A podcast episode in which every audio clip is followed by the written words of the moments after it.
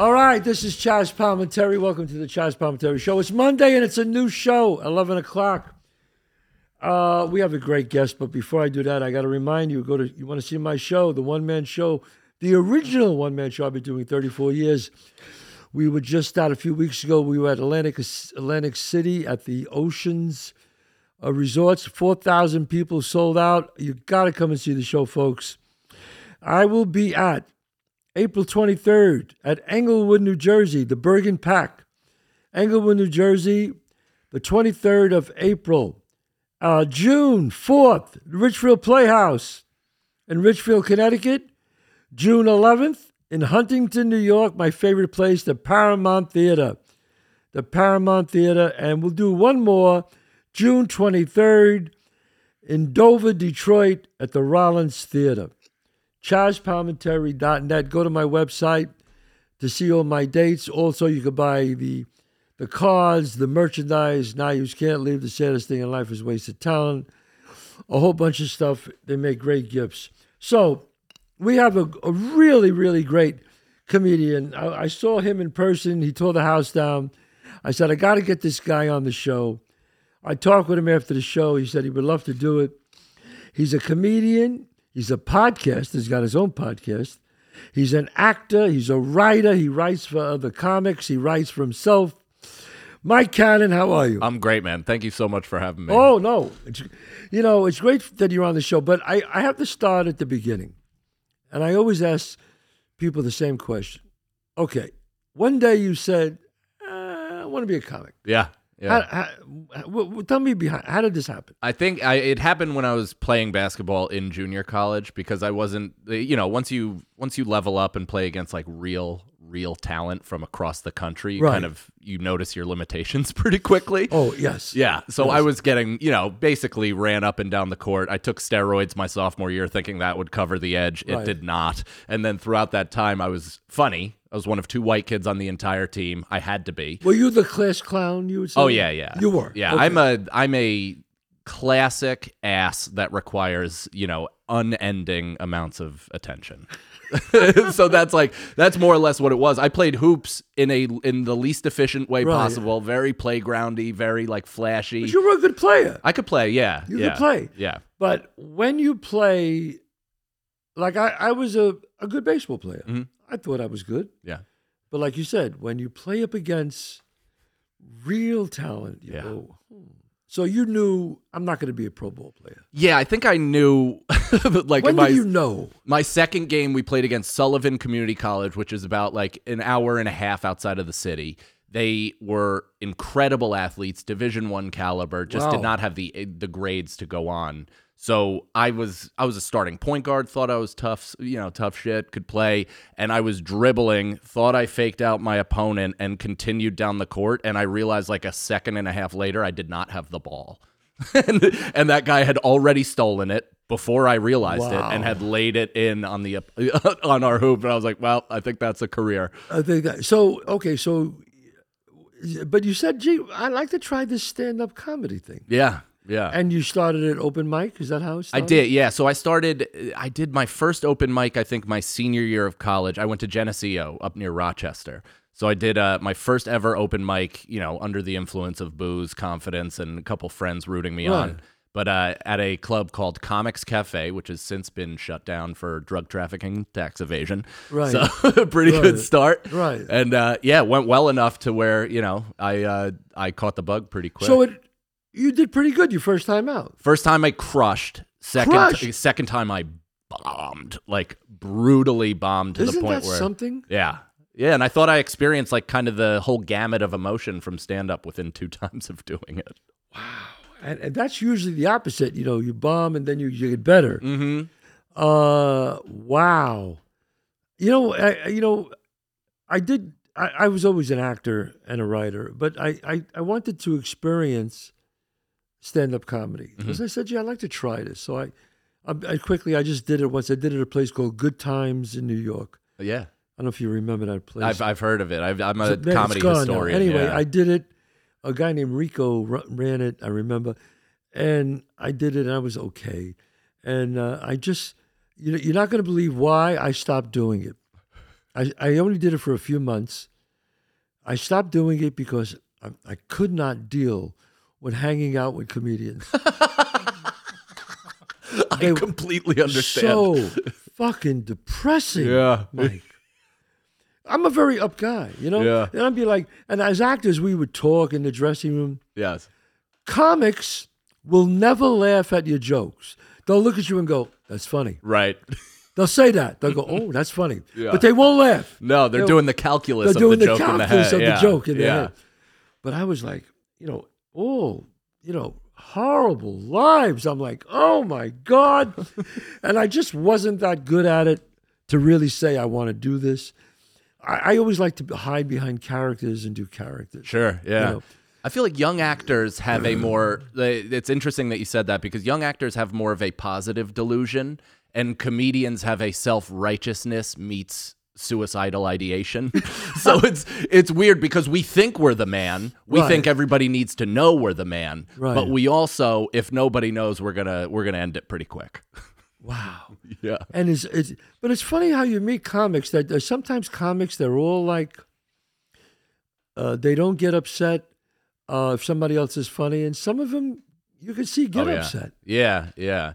I met your friend, Chris DiStefano. Him and I started comedy together. Chris is wonderful. Yeah. He's the best. The best. And the reason why we became such fast friends was that exact thing, because we found that at the time in 08, 09, the nerd culture that surrounded comedy, huge Marvel dorks, everybody's wearing comic book t-shirts, the whole nine, beard, flannel, you name it. Chris and I were the only two ex-athletes that we ran into. So he played hoops, I played hoops. That's right. We come from a team thing. Right. So we were like, hey, man, let's stick together and kind of weather this storm of, our initial ascent, his much steeper than I. Yeah. But, and together, and that's how we became close. Now, you opened for Chris. This past weekend. I mean, I initially opened for him because we were young starting out, and then he got Guy Code, and Guy Code was a huge hit on MTV. Right. Like, pre-social media, what we know of it as now. Right. And it was just a huge explosion. So he got sent from, 5 years in stand-up comedy to all of a sudden he's headlining these really big rooms. Right. And so he brought his friend along with him, which was very nice. That's so nice, yeah. Yeah, and I opened for him on a few of those gigs, took some time to become a headliner myself. And now that he's in theaters, I'll come with him sporadically. Yeah, it's amazing because, he wasn't jealous of you and you weren't jealous of him. No, not at all. And you know what? People just don't get it in life. That nobody makes it alone. You need other people. Totally. You need other people. Yeah. And it's the way people don't realize your networking is so important. Mm-hmm. A person said this to me, I forgot his name. He said, your net worth is your network. Yeah. And I never forgot that, Yeah. That's great. Because I also something that was impressed upon me really early by older comedians was that the most work you'll ever get comes from other comics. So the industry, everything like that is great, managers, agents, whatever, but they come and go. Your allegiance and your connection to your fellow comic are what's going to eventually yield in more opportunities. I think that's great. Yeah. Yeah, it's just like other actors hire other actors go, oh, no, when I'm doing a film, I go, yeah, I got this one guy or this one, she's a great actress, call her. Mm-hmm. It's all together. Well, especially now that we have all these, look at your equipment, your setup. This is unbelievable. But we have access to this stuff where we can make our own stuff. So now, especially being close to other comedians and knowing talented people, they can fill into your projects if they, if they'll do it. Wow. So the first night you crushed, second night you bombed. It sure did. Wow. New five each night too. I was one of those idiots that didn't know.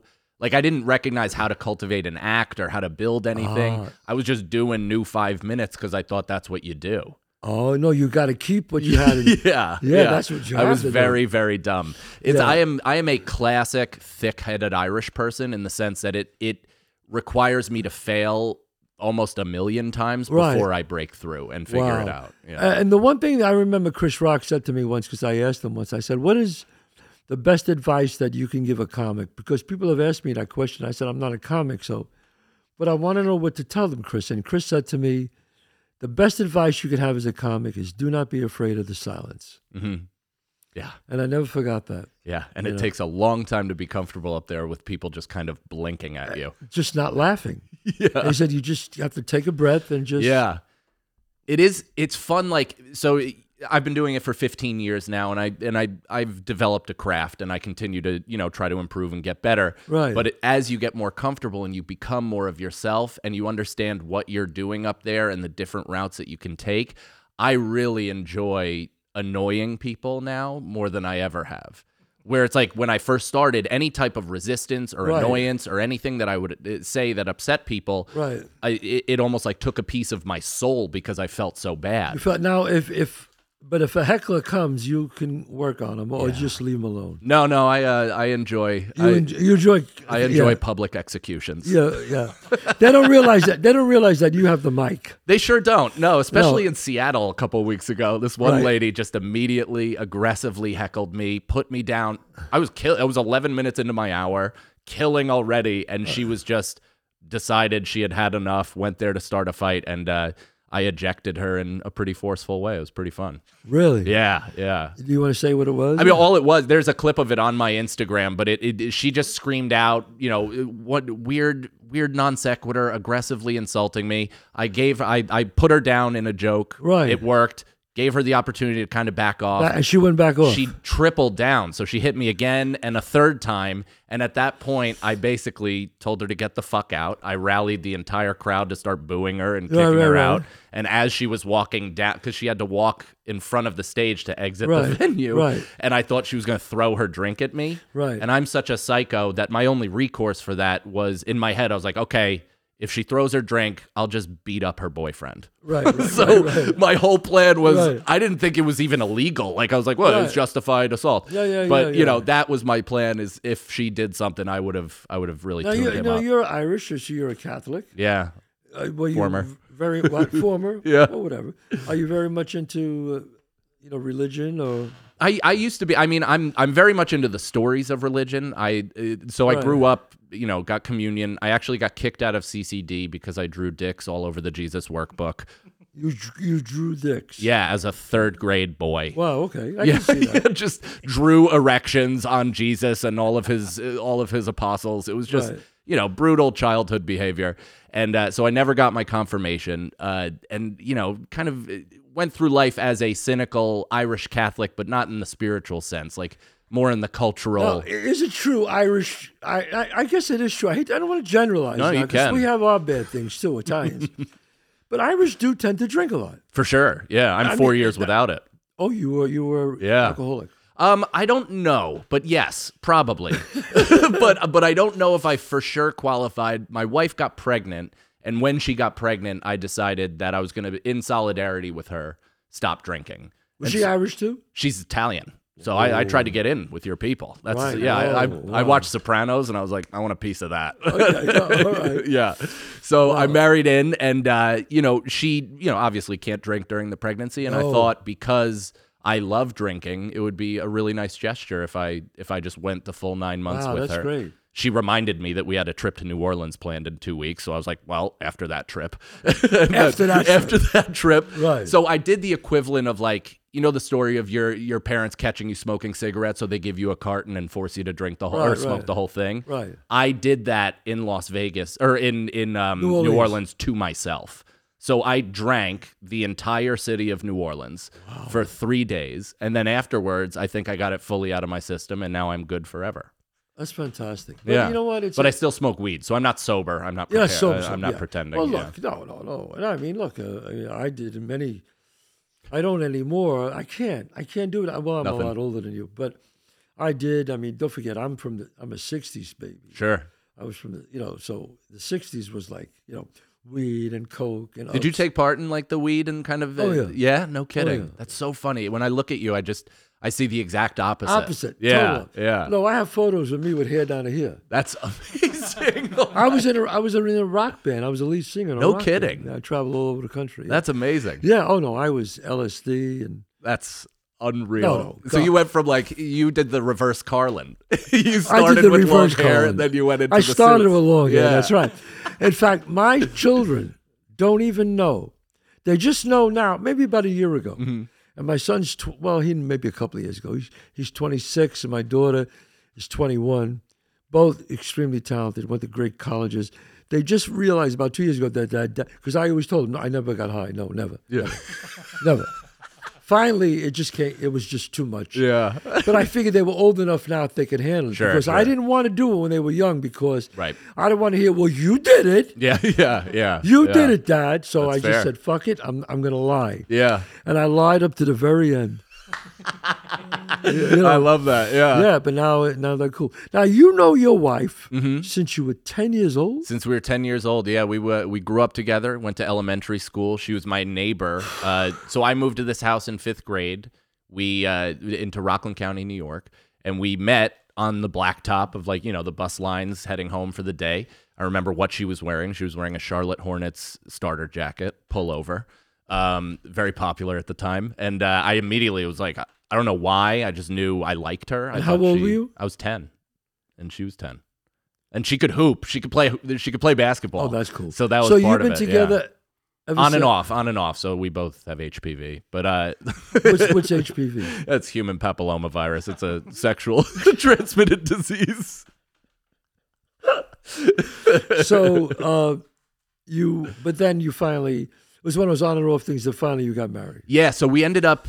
We ended up getting back together for the final time the night the New York Giants beat the Patriots to destroy their perfect season. Did I love that? It's like truly, even now with my son being born, special tapings, you name it, selling out Gramercy, that is the greatest night of my life. No question, because I'm a huge Giant fan. Me too. And so when people tell me how great the Patriots are, I go, yes, you were. Yeah. But you didn't beat us. No. Twice. Eli Manning is unbelievable. He just clicks into some soulless void where he doesn't feel pressure in those last few minutes and beats everybody. Could have been 19-0. Didn't happen. So I don't want to hear it. That's right. You didn't beat us. And I know Eli. Yeah. I don't know Tom Brady, but I know. I go, sorry, it didn't happen. Oh, that's beautiful. I love it. I love it every day. Me too. So you finally, with this girl, since you were 10, and you end up getting married. Mm-hmm. I mean, to me, that's fascinating. Yeah. I mean, it wasn't. I mean, you dated other women for sure. Yeah, and she dated other men. So it's not like I would not want to be anybody's only penis. No, because this is also not an only dick. Like you don't have this, and then you're like, I'm good with all the rest. Right. You should still sample around and then kind of circle back. I believe that. I believe a woman. I got married when I was almost 40. So. Oh, no kidding. Yeah. I was 31. So we dated for a really long time before we ended up getting married. I'm an anti-marriage, don't care for the whole institution kind of guy, especially after my parents got a divorce. But the only person I would marry is my wife. So she's the only person I would break my scruples for. And I thought I did mushrooms, and I had a come-to moment where on mushrooms, I made the decision to propose to my wife. On mushrooms? On mushrooms. And on DMT, I made the decision to have a baby. Holy shit. Yeah. So holy my life is driven by drugs. Wow. I mean, I could never make a promise to get married on LSD. I mean, I couldn't make a promise. What am I going to have for lunch on LSD? Well, she wasn't even there. So I just had this feeling, this overwhelming positive response to and a recognition of who she was to me. Wow. What type of support system she's always been, how much she cares for me, how much I care for her, how we already are family, and it's important for her to have this ceremony with her family because they had not broken up like mine, and that I think is why I felt more fractured about it. Does she come from a divorced household too? She does, yeah, but a big Italian family that remains close. Yeah.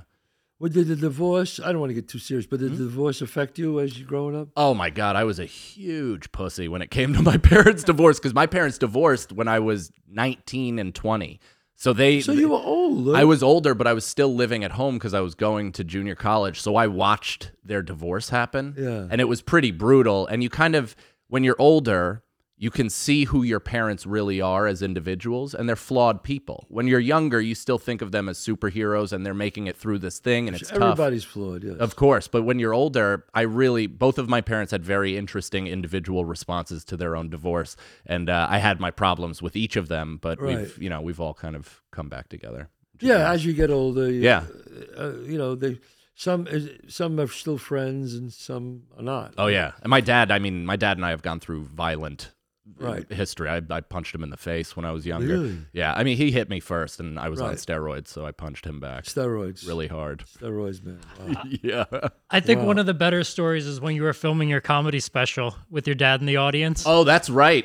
I forgot about that. So my dad didn't meet my son until he was 18 months old, because up until that point, we had a continued really bad relationship on and off.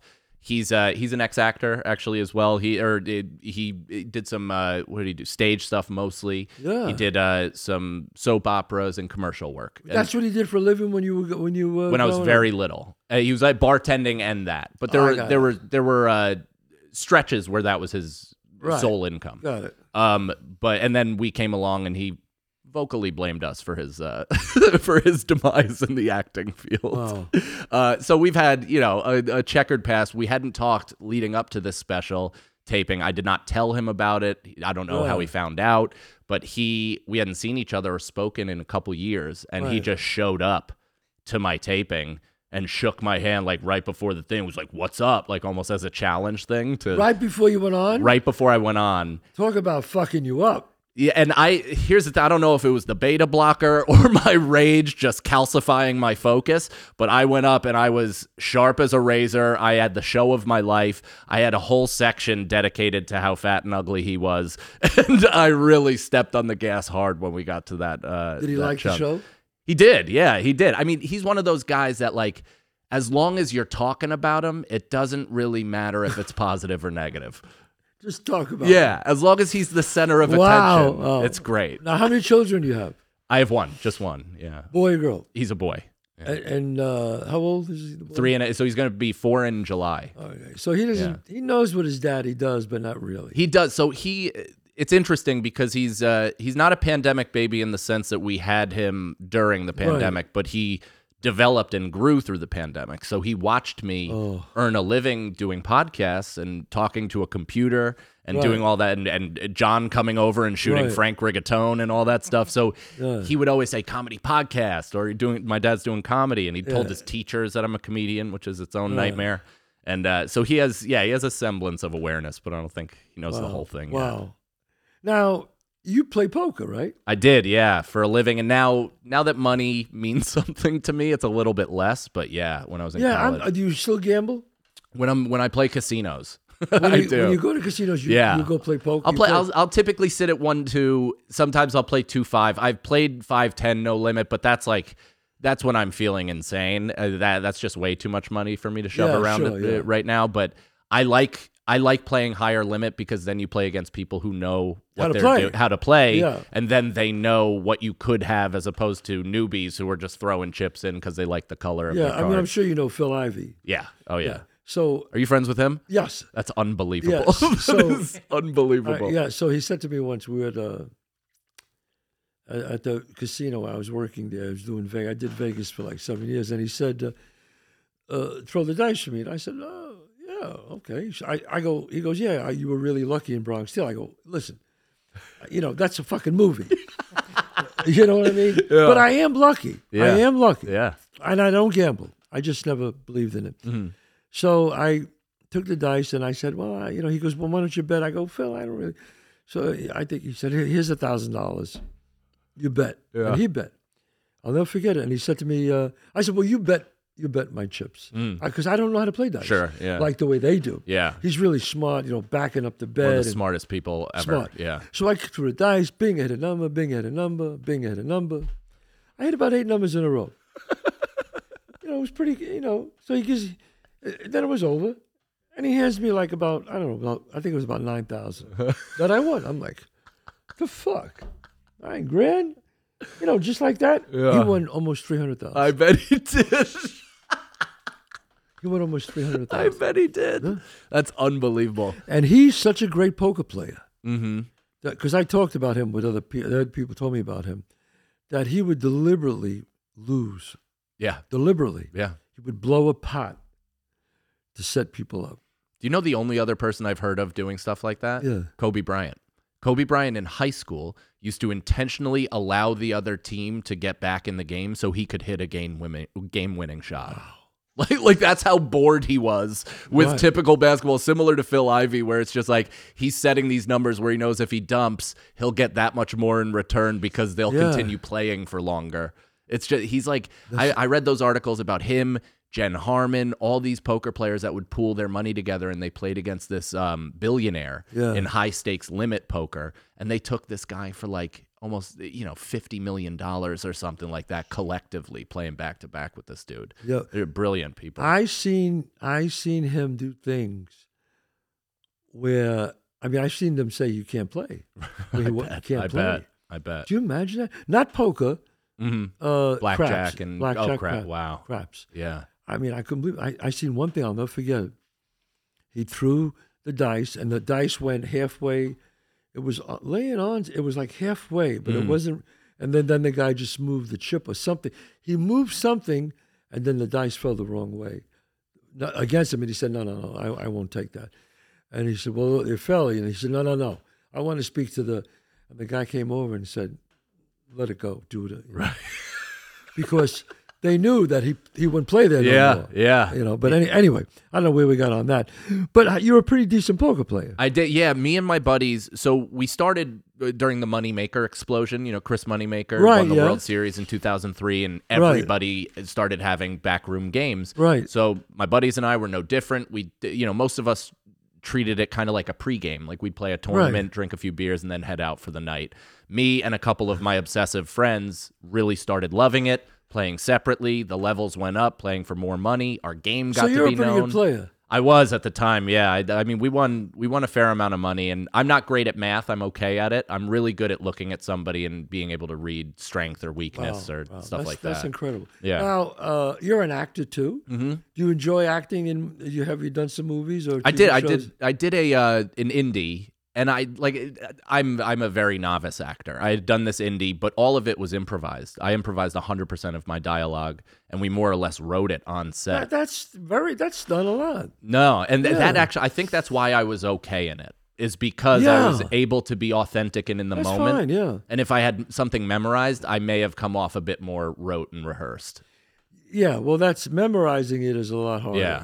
Yeah. You know, but sometimes you have to if it's a great script. Of course, yeah, and then living the words as opposed to being in the dialogue, you know, doing it. But you consider yourself a comic? Yes, I am 100% a stand-up comedian. And you know what's funny about comics? There are comics who are good actors, and there are comics who are not good actors. That's for sure. It's the weirdest thing. Yeah. Like Robin Williams was a wonderful comic. Was a wonderful comic and a wonderful actor. Yeah. You know, I knew Robin very well. I directed him in a movie. Billy Crystal, very good actor and a very great comic. Mm-hmm. Now, it's funny that Jerry Seinfeld, he says, I'm a terrible actor. Of course, yeah. Well, he never acted before after that. Yeah. But he was smart. He knew his wheelhouse. Mm-hmm. Obviously a great comic, but he's not an actor. Do you know what he was good in, though, actually as an actor, was Louis.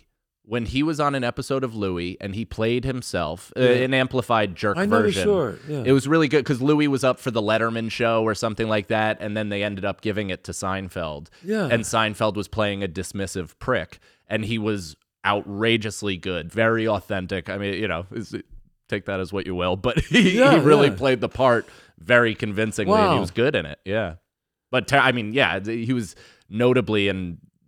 what he admitted it, self-admittedly not great. Now, do you like writing for other people? I like writing for the TV show. Right. Yeah, that was fun. It was a really interesting process because podcasting and online content were pirates, more or less. Like, we can just do whatever we want. There's no thought to copyright. Right. Like, we just let it rip. And then when you go to a TV show... It's all lawyers. It's all, you got to write jokes that weave through, you know, fair use and all those different things. And it's a challenge, but it's an interesting process that I'm glad I got to experience. Wow. Now, you know what's funny? I like talking to guys like you because we talk about marriage on our shows, and I like to get your show business. Yeah. Obviously, you comics, they travel, right? Yeah. You're on the road a lot. Yeah. You have to say goodbye to your wife for sometimes a month, maybe?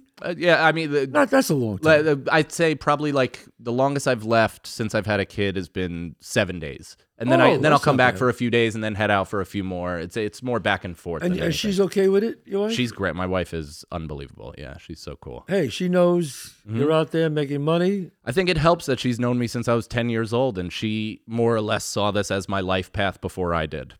Like, you know, that's what happens when you find somebody special, right? Is they believe in you before you believe in yourself. Wow. And it feels... I have guilt because... you know, I'm doing well, and things are on the up for sure. But there's always that that self fear, at least for me, where I'm like, there's a lot of women that believe in men, and those men don't do shit, and those women are idiots because of it. And it's like my wife might be an idiot for believing in me, and that's a difficult thing to kind of come to terms with. But you're there for her and the kids, for sure, for sure. I just meant in terms of career and financial security. Do you believe that? And again, not to put you on the spot, but we always talk about this. You know, you think of, I think Catherine Arducci said it to me. You know, there's whales, there's swans, and I think penguins are the only monogamous people in the world. Yeah, yeah. I mean, that's a rough one. I know. Getting old, but you're young. I feel built for it in a weird way, though, because I definitely have been single. I've enjoyed myself being single. I don't think I'm the best version of myself when I'm single. I think I think a lot of my bad tendencies come out. Absolutely. Yeah, and just how I, you know, it just not even treat people in an aggressive way, but just dismissive and not even considering them. Dismissive, not your goals are different. Yes. I always say that, when I hit it and started becoming famous, if I didn't get married, I'd be living in Paris with two hookers and an 8-ball. I mean, I don't know what the fuck I'd be doing. 100%. You know what I'm saying? I mean, yeah. I would have a caved-in left nostril right now if I wasn't married. I mean, I don't know what the hell I'd be doing. I mean, I gotta, you have a wife, then you have children. If you're any kind of a man, it focuses you. Mm-hmm. Like, hey, I got to get my shit together here. Yeah. You know, and that's what I did. Now, the people who can't do that, they end up getting divorced. You know? Yeah. No, I'm grateful for it because I think it elevated me to being the version of me I should be. Yes. You know, I don't think I was always a good husband and a good boyfriend to my wife, but having a son especially has brought me to another level. What's his name? Crew. He's named after an 80s BMX movie named Rad. Hold it. C-R-E-W? C-R-U. His name is Crew. Yeah, sure is. I don't think I've ever met anybody with that name, right? That's awesome. Crew. Yeah, so it's a movie called Rad, starring Bill Allen and Lori Loughlin, pre-Full House, was on that show. Bart Connor, fresh off of a Olympic gold in gymnastics. Right. And a couple other people as well. It's my favorite movie ever. Now, how did you talk your wife into saying okay for that name? Well, that's what's funny is I assumed her being from a giant Italian family, his name would have to be Cologeno Spaghetti or something. Like I had no idea. So I threw out Crew as a joke, like as a pure like, what do you think? You know, and her younger cousins immediately ran with it. Baby Crew, we love Crew, Crew, baby Crew. So this is while my wife is pregnant. And she kind of was like, oh, that's got a nice ring to it. And I showed her the movie. She had refused to watch it up until that point. Wow. And then she watched the movie and was like, I get why you loved this as a 4-year-old. I understand why it's made an impact on you your entire life. Right. And I love that you're this enthusiastic about it, and my family likes it as well. So it's good. Wow. Yeah, I can't believe it. I won. I got to tell you. So his name is Crew Cannon. Yeah, Crew Joseph. So he's got some Italian. Crew Joseph Cannon. Yeah, so Crew Joe. I mean, if he's not that's a football player. Right. Left tackle, Crew Cannon. Come on. I know. And he runs through life head first. He is a pure bruiser. It's with shocking agility. He'll be running towards the edge of a counter, and it looks like he's about to die. And at the last second, will juke and just continue on down the hallway. That's pretty amazing. Yeah, Crew. I love it. I really do. I love that name, Crew. Yeah, my real name is Calogero. Who the hell wants to be born that name? Right. I love that name. Well, it's a great name. It's a nice name, but nobody could call you. They called me C when I was younger, and then obviously Chazz, you changed it to Chazz. But Crew, I mean, no. So if somebody, where are you going to be? Where are you going to be working soon? I'm doing a 420 crowd work show on edibles. So I'll be taking marijuana edibles and then doing a completely unscripted show. I did it last year at a New York Comedy Club in Gramercy. It's called Mike Cannon's Huge Mistake. It's actually available on YouTube. Somebody can go to YouTube and get it. Oh, yeah. Okay. YouTube.com/Mike Cannon Comedy. That was last year's. This year, I'm actually elevating a bit more. So I'm doing two shows in one night. Doing 200 milligrams, so I'm eating a lot of THC. Going to Stamford, Connecticut, New York Comedy Club, where we saw each other. I love that place. Beautiful new club. And then back for a late show at New York Comedy Club, Gramercy, the OG spot. And we're gonna see if I fall asleep. We're gonna see. I might bring out a crossbow. Who knows? So somebody's gonna be filming this. Sure. while you're doing it for your podcast. Yeah. Well, it's gonna be documented. We're gonna put it out on YouTube, and just see. You did a few specials too, right? Yeah. John has shot both of my specials actually. The most recent one was called White Privilege Homeless. We shot that at the Triad Theater on the Upper West Side, and then before that, 3 months after my son was born, we shot Life Begins at the Comedy Cellar. Wow. Yeah. Yeah. Well, so and you have your Instagram. My Instagram at I am Mike Cannon for every single social media. So TikTok, Instagram, Facebook, Twitter, all that stuff. Wow. And then the podcast is Here's the Scenario with me, Mike Feeney, and Brendan Sagalow. Edibles. Yeah. Edible. Chris is big into edibles. Oh yeah. Well, we did. We took some edibles and recorded 2 episodes of both Chrissy Chaos and Hey Babe.